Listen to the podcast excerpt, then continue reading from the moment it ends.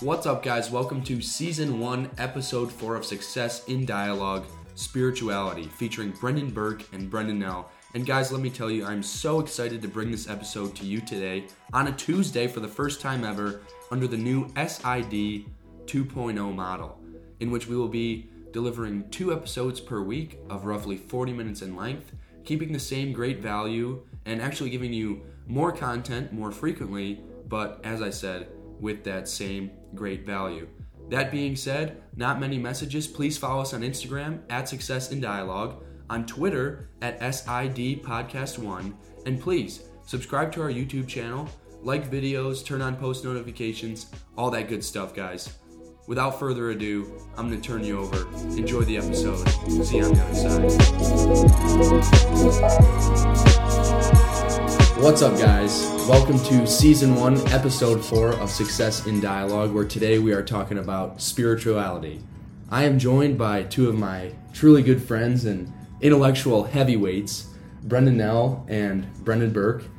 And it's an absolute privilege to have these guys on. I've wanted them get wanted to get them to the cave for a long time, and it's finally here. The day's here. You've all submitted your questions.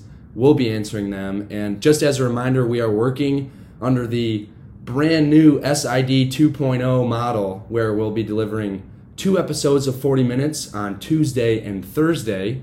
So we'll be hopping right into it after these guys introduce themselves. So, so glad that you guys are listening. Psyched that you are here and psyched to get going. Now, go ahead. Well, Pat, first off, thank you. Uh, I can't say how much of an honor it is to be on here. Uh, for those of you, those of you who don't know me, I'm Brendan Nell. Uh, Pat just calls me Nell. Yep. This is Burke. Yep. All the CC boys do. Yeah. Uh, I go to the University of Michigan and I'm majoring in computer science, ironically. um, and that is all I'll say for now. Burke. Uh, my name is Brendan Burke. I'm six foot, 200 pounds. Yeah, from man. Michigan. A Truck. Um, I go to Franciscan University of Steubenville. To all my Steubenville people out there, I love you and I miss you. Um, I'm studying theology and catechetics. So uh, I'm just so happy to be here, Patrick. Thank you. Just, just ask catechetics for the viewers that may not know. Uh, that is the teaching discipline of the faith. Not much else there. Just Yeah. Yeah. All right then. So now that you know these guys, I know their story. Some of you out there might know their story, but some of you might not. So just quickly, I'm going to allow these guys to give their background and kind of give a little play to the ethos, and uh, you can kind of see why I had them on and why I listen to them all the time and, and a lot of the things that they say, and we've had great conversations before. So now, if you want to go first. Yeah, so uh, the topic today is spirituality. Um, my spiritual journey begins, uh, I mean, from a young age. I was raised uh, raised Catholic. Um, went to catechism on Wednesday Mhm. Wednesday evenings as a young kid, and uh, going into high school, I was a very very uh, devout Catholic. Um, you know, I mean, we went to this amazing place, CC, Yeah. and we had Jesus Christ to thank for it. Jesus Christ is the reason for Catholic Central. Exactly. You see that walking walking into school every Mhm. single day, and um, I can't pin down a, a single moment where I started to look elsewhere for Mhm. spirituality. Um, but I know, generally speaking, my fallout with Christianity uh, began in Father Fulton's morality class. Mm-hmm. Um, and there are a number of reasons for that. I just found that uh, the ethics that were taught often raised more questions than answers, right? I mean, there's the classic, you know, should you steal a loaf of bread to feed your family? And that, that's just the tip of the iceberg. Absolutely. Um, and then from there, um, I, my journey eventually took me towards uh, Eastern traditions, um, leading to things like Zen Buddhism, which is neither a religion nor a philosophy, but we can get into that a little bit Oh, more. we later. will. Oh, we will. We will. Burke. Um, so I am a cradle Catholic as well. Uh, I come from a great family, uh, seven kids, so six boys, one girl. Um, and uh, my turning point was middle of senior year, I took a trip up to the seminary in St. Paul, Minnesota. Um, and just the, the bus ride there, um, there were these guys, and they were reading and praying. And it was just, it was so inspiring. These guys were on fire. And uh, I said to myself, I want some of that. Um, so the whole trip, I met some some amazing guys, and uh, I don't know. It just kind of took off from there. I came home, and uh, over winter break, I really hit the books hard, and that was that was when I first started my love for reading. All all up until that point, um, it was kind of it was kind of rough. I didn't I didn't like reading that much, but uh, now I love it. So um, and I've yeah I, I keep pursuing that uh, call for my life. Um, I want to grow more in that, so I'm attending one of the one of the best Catholic universities in the country. Yeah, yeah. And just to give you guys background, these guys are the absolute authorities on spirituality and religion from the community that we've been a part of for the past four years. If you have a question about Eastern philosophies and religion, Nell is 100% the guy you go to, and the exact same goes for Burke. Um, these guys' reputations are absolutely stellar, uh, and for good reason, as you'll find out. And just quickly, for me, I was raised Roman Catholic as well. I went to Our Lady of Victory, which is a fantastic school. I belong to that parish. And then uh, Detroit Catholic Central, which in many ways I owe the person I am today to that high school uh, and the men who run it and the men who attended with me. I had the privilege of going to school with. And for me, it came um, down to a certain time in my life when I didn't know if it was something I wanted to engage in towards the end of my senior year of high school. Um, I had the awesome Jason Jacket, the juicer, uh, shout out uh, for my third semester. And I said, he had this sheet where we could ask questions. And I said, Do you have any books for somebody who's looking for answers? And he gave me two, and one of them was Mere Christianity by C.S. Lewis. And I just realized then, if I wanted to be a man and an adult, that I needed to make decisions for myself.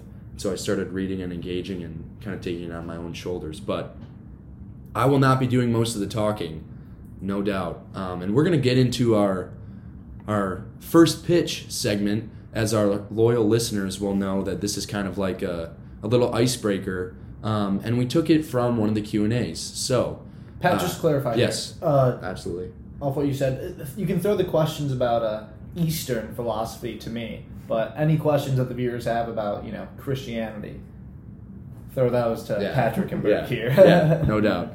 Um, so we're just going to talk about uh, one of my good friends, um, Anthony Davis. If you're out there, thank you for submitting your question. Um, he submitted a question about uh, the mark of the beast uh, from Revelation, the book of Revelation, the last book of the Bible. Um, foretelling of the apocalypse in a way, and there is a certain conspiracy theory about that uh, having to do with a microchip that's either implanted in the center of your forehead or your right hand. And I had to do some research on this, but I'm not going to ask you to confirm or deny the mark of the beast. But I will just ask, um, really quickly, how how does technology impact your guys' life as a uh, engaged and um, conscious, mindful individual? Burke, I'll let you take this first. Yeah, so it's either a, a detriment or a help depending on what you do with it. Um, I don't know. It. Uh, I mean, it's true. Yeah. I feel like it's a tool, in a way. You know, you can use a tool for the right thing, or if you're trying to use a tool for a job that's not appropriate for, then it's a detriment. If you're using it to fill your time just because, and Netflix and social media, which we talk about on the show often, it's not such a good thing. I mean, for me, it's very important to have a, a clear understanding as to why these apps exist. These apps exist so that somebody can make money, right? In the end, right, like Instagram wants you to think that Instagram is just there to make your life better. But Mhm. Instagram exists to make money. And it's very important to recognize that going into it, Mhm. and you, you have to keep your guard up. yeah. Burke, favorite apps for our Catholics out there? Any prayer apps for you? um, I don't know. There's uh, I there's a abide is a is a really Yes. good one. That's Yes. uh, that's a meditation app, and um, it just helps you calm down, uh, take a deep breath, and uh, really just experience life. And it gives great um, great scripture, and it uh, it applies it. Beautiful. Mm. Yeah. Beautiful. Okay. Well, that was a fantastic first pitch. One of the best first pitches that we've thrown. Just to interject, Pat. Of course. Uh, I'd also like to recommend an app here. Yeah, yeah. All of my close friends know that I highly recommend WeCroak. Uh, ah, yes. Regardless of where you stand um, spiritually, I think it's it's an excellent app. It's just an app that five you- times a day Can you? T- yeah. sends you notification that says reminder you are going to die. Um, so it's it's called a, a memento mori app. Yeah. Just it just to remind you that you know you're not going to live forever because I think a lot of us get a bit complacent in that regard. Oh well, I have tomorrow. Um, and then you slide over, if you go into it, there's a quote. Some of them are very beautiful and inspirational, some of them are very morbid. Right. So, Right. I think uh, that kind of stoicism is something that I appreciate. Um, we changed the decor for today's episode to our fantastic theology books, but normally, for those of you who are detail oriented, you will see the Meditations of Marcus Aurelius has a firm spot right next to me on most episodes. Right. Oh, yeah. So, all right, we are going to jump in right now to the questions that you guys asked. Um, I apologize we can't get to them all today, but we are going to do our very best to answer as many as we can with as comprehensive answers as possible because we are always, always at Success in Dialogue committed to providing actionable and real advice. No fluff in the cave. That's a rule. So we're going to start off with a question submitted by Jen Petro. How do you immerse yourself in spirituality on a daily basis and stay close in your faith? Now, you want to start us off? Yeah, so I'll address the first part of the question. I'm not exactly sure how to address the stay close in Sure. your faith aspect, Sure. considering I don't. My, my beliefs, yeah, I, I don't require any faith. Sure. Um, but I, I, I think uh, if you're on the constant search for answers, I mean, like that that is just going to happen, right? And then when you find what you believe to be truth, right, that, that, that is not something that you are going to forget. So if you're not engaged daily in your spiritual practice, it's probably because you haven't found yet what you believe is the truth. Yeah. In a way, it kind of lights a fire. Exactly. Yeah. Burke? I think the three keys to stay engaged is uh, when, where, and how. So you need a time uh, that you're going to um, do your spiritual activities. Um, you need a place. Like we humans thrive on habits. Um, so just having that place to go to, and it'll get you in the right uh, the rhythm and the right mindset, uh, and also how. Um, usually, you need some substance to engage your mind because it's, I'd say it's it's pretty easy to get bored sometimes. Uh, so I love um, scripture reading. The Bible is uh, to go to. I try to do a chapter a day, um, and just quiet time for sure. But What we'll, is- we'll pick up more on that later. Right. What does the where look like for you? Uh, in my room for sure. Okay. You have a little station set up or just kind of at your just desk? my or- chair. Yeah. Yeah. Okay. Really, really well said. Uh, with anything, right? Whether it's spiritual practice or anything else that like you want to do, um, failing to plan is planning to fail. So definitely thinking about those things. Wow. Here we go, man. That's what we love to see. So thank you, Jen, for that question. And we're going to go into uh, a question submitted by one of my, my good Stanford brothers, uh, Pablo Lacayo, uh, listening from down south. Um, is it possible to be fully spiritually fulfilled in Catholicism or Eastern religion slash spirituality alone? So do you find that there is enough there on each side for a lifetime of engagement, if that makes sense? Um, so in regards to Eastern religion fulfilling you, um, it, it's actually a misunderstanding Okay. to think that the philosophy itself will fulfill you. So it is said that uh, Zen is a finger pointing at the moon, and it's important not to mistake the finger for the moon. So it's pointing like you that. towards something, towards a state of being, and towards a liberation. And regardless of how you find that liberation, right, once you find it, it is there. Okay. Mm. Yeah, I, I agree. Um, I don't think that you can ever be fully fulfilled this side of eternity. I think after we die, uh, we're gonna find out what's what's next, and then that would be the only way we'd be totally fulfilled. Um, a lot of the saints in the church they say they have these moments of ecstasy where they're like so lifted up and they're so connected with God almost. Um, but then there's moments where they feel absolutely nothing. They feel rejected by God. Mm-hmm. So I I mean, Burke, I'm going to completely disagree with you that fulfillment in this life um, is unattainable. But What do you- maybe what do we you- can talk about that later. Yeah. So, well, what do you think? Where do you go now? Then, do you go where the finger points? Do you start somewhere? Like, what does that look like in terms of the life of, say, an 18, 22 year old? Yeah, so so what it looks like, the the beginning of it um, is increasing awareness, right? Um, I believe this life only happens once and that's it. And while you're here, you want to be fully aware of it happening. And a great way to practice awareness is to force yourself to pay attention to things that you normally do not pay attention to. And the classical one is the breath Mm. right? Simply sitting and studying the breath uh, is far easier said than done. When you try to do it, you realize how much your mind It's wanders so hard. And how poor your awareness really is. So that's a good place to start. Okay. And that's basic meditation. Yes, I mean that is like if I say meditation, that is what I mean. I mean simply sitting quietly and studying the breath. Do you practice often? Uh, yes, uh, I will admit I'm a bit of a hypocrite. I do not practice as much as I would like to. Yeah. Um, because, I mean, let's face it, it is difficult. It's It is not easy.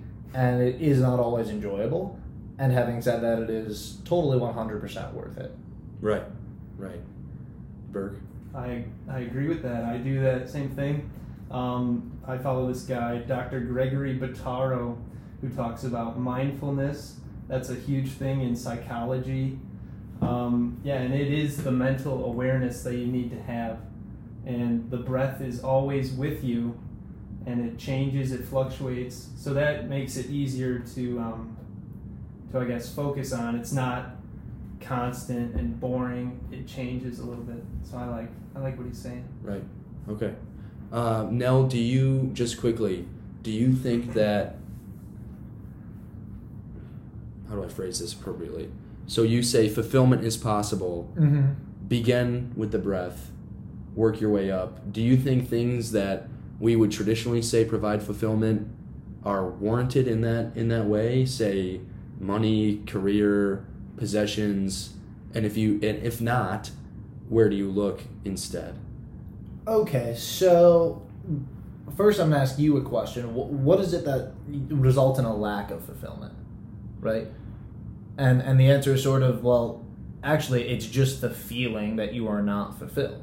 It- it's just that feeling. I don't think there's a specific lack of anything that that prevents fulfillment. I think there are, you know, um, if you look at basically mystics of any religion or hermits, um, people who go and live off on their own, who live very fulfilled lives with essentially nothing.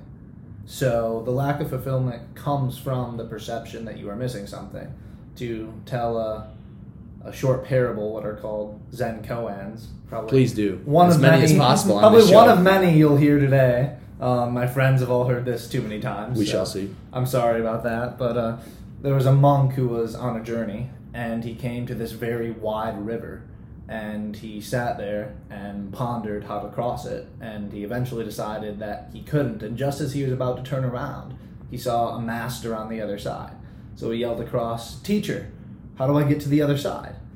And the master paused for a moment and said, "You are on the other side." That's a good one. So it, That's it, a very good one. Yeah, yeah. I feel like fulfillment is something that we kind. That's like a buzzword, you know, right. something that we go after constantly. Um, maybe that's why you listen to podcasts. Right. Maybe that's why you read. You know, and in search of things. And you mentioned the search of truth. I feel like Burke, you may have commentary further on where you find fulfillment. Yeah, I'll, I'll just say for a sec, course. sort of the the point of that story. First off, like most of the stories don't really have any point, but like if there That were one, one, if there were, if yeah, there sure, were one, sure. it would be that like the the lack of fulfillment comes from some desire for something that you don't have, generally speaking. Right. Anyway, Burke, your thoughts on fulfillment? Um, before we get into that, I, I wanted to say this at the very beginning that like I don't know everything, and some of these questions that are coming at me are going to be super tough. Um, Of course. so I am a seeker, and um, It's a I good am attitude.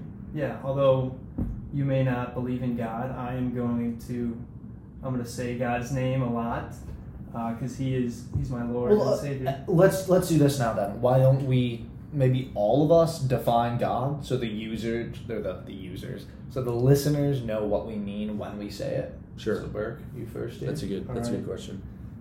God is the creator of the heavens and the earth.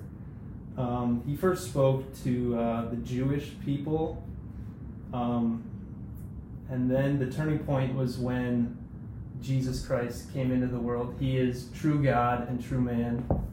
Um, and uh, hang on a second.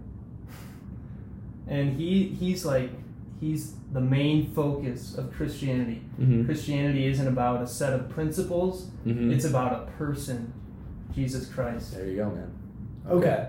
So I I stick with the more classical Right. Old Testament Yes. um, Which we talked about explanation, right? Explanation of God uh, when Moses was it Moses asked It God was. his name, and God says Yahweh, Mm-hmm. uh, which translates directly to "I am who am" Mhm. or "I am what is," which I take to mean the totality of all existence. And to believe in that requires no faith whatsoever. Mm-hmm. So, um, if I say God, that is what I mean, unless, of course, I'm, say, responding to Burke, in which case I'm referring to the, the Christian God. Patrick. Yeah, for me, I think obviously from what I said at the beginning, I'm going to lean a little bit more with Burke, but to me, I would say God is a creator who is involved not in the sense that he's moving us like chess pieces, but involved in in a sense of investment in the outcome of our lives, uh, a benevolent creator of sorts. I don't pretend to have any characteristics of God nailed down because, um, like we said, you know, we just got two completely different ideas of God from the same book. Uh, fortunately for me, I was able to take uh, the Bible and its interpretations this year, and in the class at Notre Dame, we discussed a lot of the differences between an Old Testament and New Testament God and conflicts within the Bible. But I think that that is a good place to start. I think that in terms of traditional doctrine, yes, triune God, um, as I don't understand fully, as I said, I think that that direction for me uh, has been fruitful, and that's where I would go and say what God is. But thanks for bringing that up because it isn't it is an important question um, to answer. So where were we? Oh, fulfillment. Yeah, you were saying um, you're talking about feelings. Christianity is not about feelings. Uh, so often we make it about feelings. Like if I'm not if I'm not feeling good, then God doesn't love me. Um, I don't know. It's it, it is a grind for sure, and um, we say that fulfillment comes through the feelings. So I do I do like the feelings, but I'm trying to move away from that. Um, but yeah, the fulfillment is the journey. Really, we're Mhm. not. Yeah, we're not going to know these answers. We're not God. I think that's one of the biggest things in life to know is there is a God and you're not Him. You're just a man. So, And who told you that?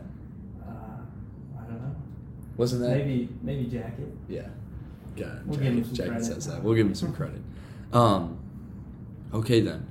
We're going to, after that, conversation turn to something that's really interesting, raised by a fellow CC brother, uh, David DeBacker, who goes to fine university, Our Lady's University, go Irish. Um, he asked, "Is it ethical to raise your children in a religion?" And all three of us, having been raised in some form or fashion in a religion, I feel like this is going to be an interesting one. We'll throw it to you first, Burke. All right. Uh, so my opinion on this is that children definitely do need a religion. Um, my opinion would be Catholic, but I don't know, take it or leave it. Um, and I think just just focusing on the um, the fragility of children is very important. Um, they don't even know how to go to the bathroom sometimes. Um, they don't know what kind of food to eat. They could eat candy all day long and think it's good for them. Like it feels good, it tastes good, Right. it, it's good for me, right? No, it's it's not. So it's kind of the same way with um, with like discipline too. So if you're not to say that like I'm gonna let my children decide, and that is so true.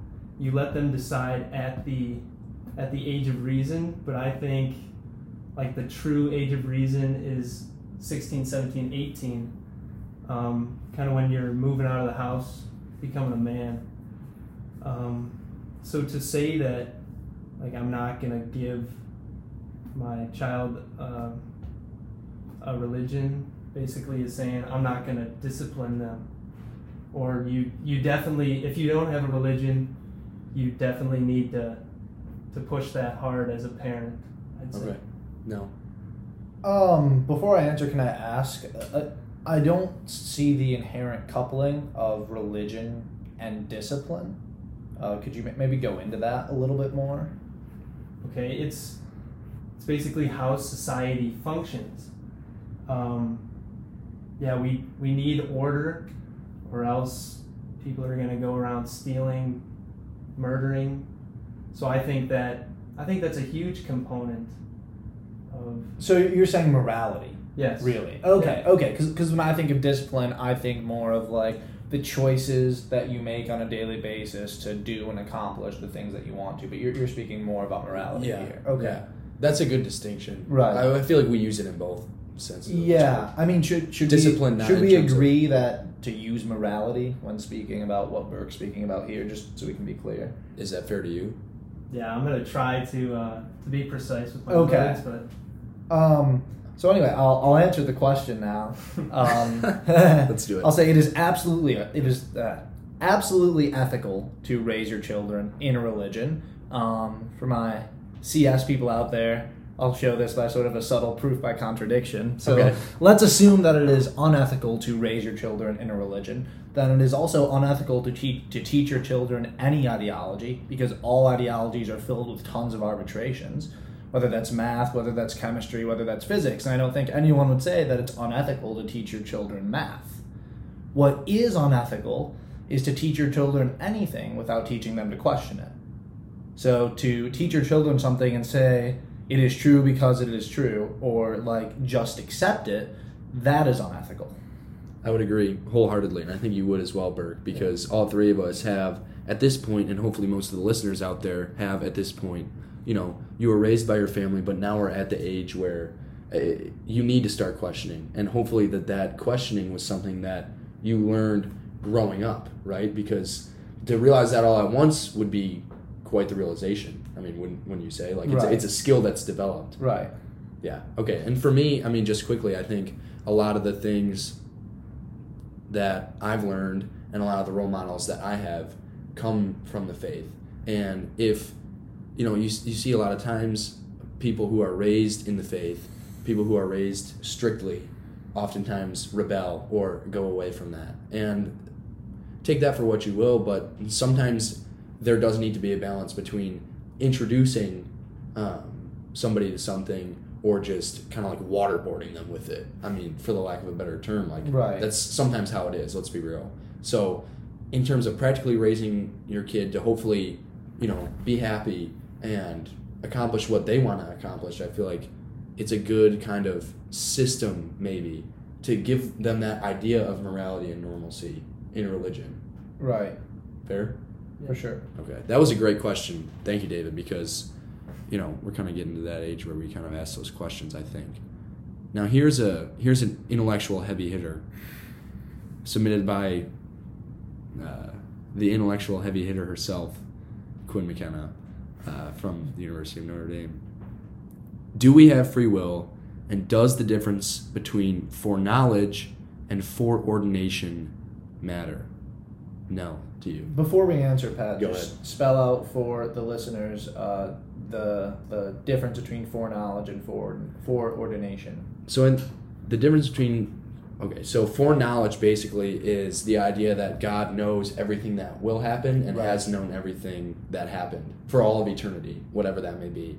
And then foreordination is that things are predetermined, kind of like a, a set of dominoes.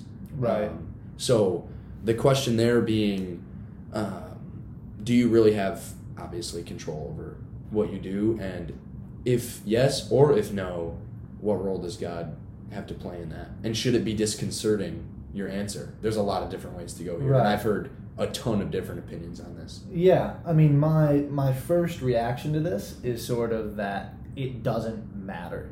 Which is rational. And the reason I say that is because regardless of whether or not like I actually have free will, I certainly feel like I do. Right? I certainly feel like it is completely my choice whether or not I punch you in the face right now. And maybe Please that's don't. not the case. He lives. Powerhouse gym, baby. That's right. Um, DH. But the fact that I feel like that is the case and that I have a certain level of control and free will, I, I, I think that's enough. I don't really know any reason to sort of say we don't have free will other than you've got a really good argument that we don't, or you're just using it as an excuse to hide behind. That's what I think it is because, I mean, I don't know if it has become apparent on this show, but I love solutions Right. and rationality, and certainly applicable advice is something that I beat over the head because that's what I like. And I think in terms of the question of free will, let's say you do come up with an answer of free will. Let's say right here we found out in some discernible way whether or not we had free will. Then what? Right. Do we sit here Yeah. do we commit suicide like i it doesn't make any sense like you have to operate still in life regardless of the answer i don't think that means that we shouldn't ask the question by any means Right. that's why i brought it up i love talking about it but i just wanted to make that note that and you answered that in a really rational way so burke what do you think man Uh, one thing I love, this is from an atheist, Christopher Hitchens, actually.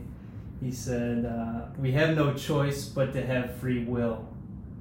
Mhm. Uh, so that's kind of saying it's it's like a given, I guess. Um, but you had mentioned, and you said, God will know everything that's going to happen in your life. That's one of the points. It's not God will know, it's God knows. We had talked about the present moment, the breath. God is in the present moment. He's not anywhere else. He's not in the future. He's not in the past. He's not even in time. He's Mhm. outside of time, is Mhm. what, what we believe. So, yeah, you you make these choices here and now, and that's it. So, so you're sort of saying that I, I have the choice of whether or not to punch Patrick. God, your God, already knows whether I'm going to punch him or not, though. Yes. Okay. Mhm. and you think he does or does not control whether or not he's gonna punch I don't you? think he he can make you choose something. Okay It's your choice. Okay, that's a good answer. Do you think? I guess the next question would be, uh, Nell. We had a conversation a few days ago about this, and I think that you brought up if there were a way, and maybe in the future there will be, to predict the movement of every single particle, you know, in the universe. Right. Okay, I wouldn't put any cap on science or technology, but even then, does foreknowledge necessarily mean that you have no control, right? And that means every neuron in every brain and how they interact and intersect with one another. Okay, so here's the good part. We will never know that. Okay. Um, but if we did, I think you said it earlier. Like I don't like it wouldn't change anything. Right. It's not going to change how you act and carry yourself, and it's not. I'm not just going to throw the towel in the bag and say, "Oh, it's it's decided." There's Yeah. nothing yeah, it's to do." over. Yeah. Right. Yeah. Because you're still gonna. Okay, that's right. And you said the uh, Stephen Hawking quote. I'll allow you to repeat it. I won't steal it. Well, yeah. So Stephen Hawking said, uh, I've noticed how even those who believe that everything is decided in advance uh, look both ways before they cross the road. Yeah, that's a great quote. Um, and I, I like the way that you both approach that in terms of applicable to one's life. We're going to remember that later in the episode. Uh, next question. Great question, Quinn. Thank you very much. Um, are all people deserving of kindness and forgiveness, no matter the negative choices they have made? Submitted by our good friend and CC brother Kybro, um, Bobby Reith Miller. Hmm. I'll say first, if this Quinn McKenna happens to be related to Terence McKenna, then I don't think so. okay. She has a few um, well-known relatives, but I don't know if Terence McKenna is among them. okay. But Well, she's Food of the Gods by She's Terence great. McKenna. If you haven't read it, you need to. Okay, write that down. Yeah, Burke is a big writing guy. Note taking. Anyway, for Bobby's question, while Burke is writing now, we'll throw it to you. Sorry, what, what was the question? Uh, it was about no, all good. It was about uh, are all people deserving of kindness and forgiveness, no matter the negative choices that they have made. Uh, yes. I mean, right. I mean, the, the the short answer here um, is yes. I mean, you know, if if you are truly, you know, repentful, if that's a word, um, then I see no reason why you don't deserve that. Having said that, this is kind of a tricky question for me to answer since I don't take the traditional view on right and wrong, anyways. Okay, okay. Pin in that. Burke, you're up. Yeah. Love is that is the foundation of every single thing in life, I believe. Um, St. Augustine said, My weight is my love. So that's what we're going to be judged on. We're not going to be judged on intelligence, for example, but how well we loved other people. That puts us all on a level playing field. Yeah. So, So, Okay. Burke, I just I have to say this now. You said earlier Christianity was not about feelings, and at the present moment, I'm not sure if love is anything more than a feeling. So, how do you reconcile those two ideas? Love is a choice. Love is an action. It's willing the good of the other. Mm. Uh, we hear that so many times in uh, in our classes. So it's yeah, it's not what you feel from it Right. necessarily. It's what you give. It's what you pour out. I see. No, that, that that is beautiful and well said. I'd agree. I'd agree. Um, we are approaching the the forty minute deadline, but I want to ask now. So, do you think, looking at the clock, we have time to address your view of right and wrong before we take the break? Why not? I I, I, think we can. Let's give it. them a teaser, and then on Thursday they'll we'll, they'll hear, hear about it more. Yeah, so I don't really believe, or I do not believe in any objective uh, morality, uh, because uh, it if you look in say like physics, it's really hard for us to even find like an objective physicality for like where things are and what they are doing. So for anyone who knows anything about quantum mechanics, and I know very little, I am simply regurgitating.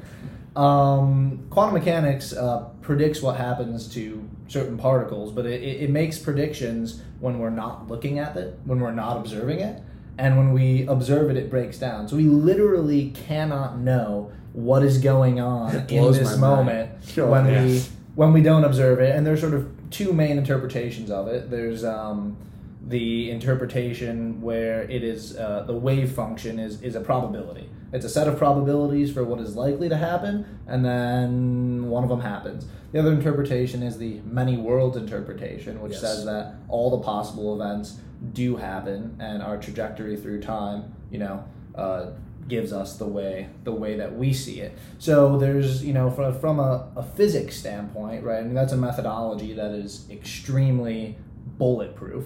Mhm. And then when we find problems with it, we say, oh, we're going to find a way to fix those problems, right? If we can't find objectivity there, I don't see why we should expect to find it in morality.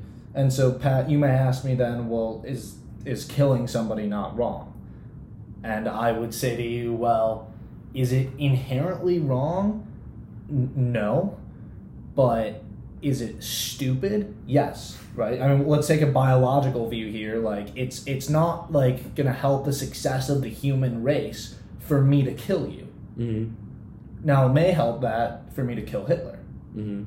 So, Right. but but generally speaking, right, that would be my argument is to say why that's why I don't kill people because I think it's stupid. Yeah, that's a fantastic argument. Um, like I said, extremely rational. On Thursday, you guys are going to get the privilege of hearing Burke's response, more extrapolation from now, and my commentary on this question and a ton of other questions. Um, and we'll save time for shout outs at the end of next episode. And uh, we will see you guys on Thursday. Hopefully, you enjoyed this segment one of Success in Dialogue, season one, episode four. See you on Thursday for segment two. Thanks very much, guys. And uh, in this midweek break, go get it. Well, guys, there you have it. Season one, episode four of Success in Dialogue, part one. Part one, don't forget, spirituality, featuring Brendan Burke and Brendan Nell. And guys, we continue this conversation right off the bat on Thursday at noon. So tune in then for sure. As always, follow us on Spotify. And if you're listening on Apple Podcasts, or if you have Apple Podcasts, please go leave us a rating, write a review. I read all of them, I enjoy all of them, and I thank you guys for engaging. All the people who submitted questions, thank you so, so much. I really appreciate it. And all of you who shared my video of earlier this week and who will share this video on social media, thank you. That is how this grows. That's how this gets bigger. It's not because of me, it's because of you guys, and it's for you guys. So, thanks so much. Hope you enjoyed this new, a little shorter episode time, and we will see you on Thursday at noon sharp for part two of Success in Dialogue with Patrick Lee, Season 1, Episode 4 Spirituality. In the meantime, go get it.